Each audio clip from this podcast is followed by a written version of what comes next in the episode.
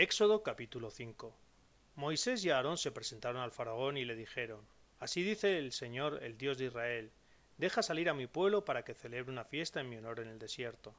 Respondió el faraón ¿Quién es el Señor para que tenga que obedecerle dejando marchar a Israel? No conozco al Señor ni dejaré marchar a Israel.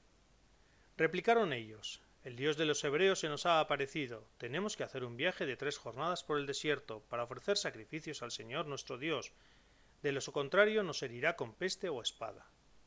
El rey de Egipto les dijo ¿Por qué Moisés y Aarón soliviantáis al pueblo en su trabajo? Volved a vuestras tareas. Y añadió el faraón Ahora que son más numerosos que los naturales de la tierra, ¿queréis que dejen sus tareas? Aquel día el faraón ordenó a los capataces y a los inspectores No volváis a proveer de paja al pueblo para fabricar adobes como hacíais antes, que ellos vayan y se busquen la paja, pero les exigiréis la misma cantidad de adobes que hacían antes, sin disminuir nada, son unos holgazanes y por eso andan gritando Vamos a ofrecer sacrificios a nuestro Dios. Imponedles un trabajo pesado y que lo cumplan. No hagáis caso de las palabras engañosas. Los capataces y los inspectores salieron y dijeron al pueblo Así dice el faraón No os proveeré de paja, y vosotros a recogerla donde la encontréis. Pero vuestra tarea no disminuirá en nada. El pueblo se dispersó por toda la tierra de Egipto para recoger paja. Los capataces les apremiaban diciendo Completad vuestro trabajo, la tarea de cada día como cuando se os daba paja.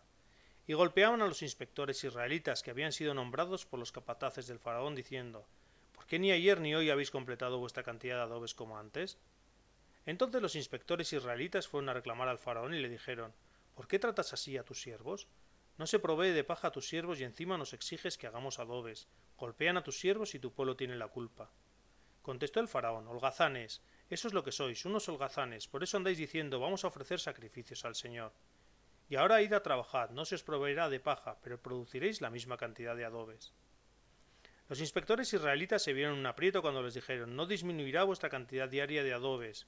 Y encontrando a Moisés y a Aarón que los esperaban a la salida del palacio del faraón les dijeron El Señor os examine y os juzgue, nos habéis hecho odiosos al faraón y a su corte.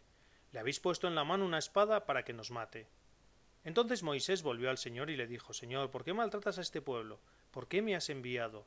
Desde que me presenté al faraón para hablar en tu nombre, él maltrata a este pueblo y tú no haces nada para librar a su pueblo.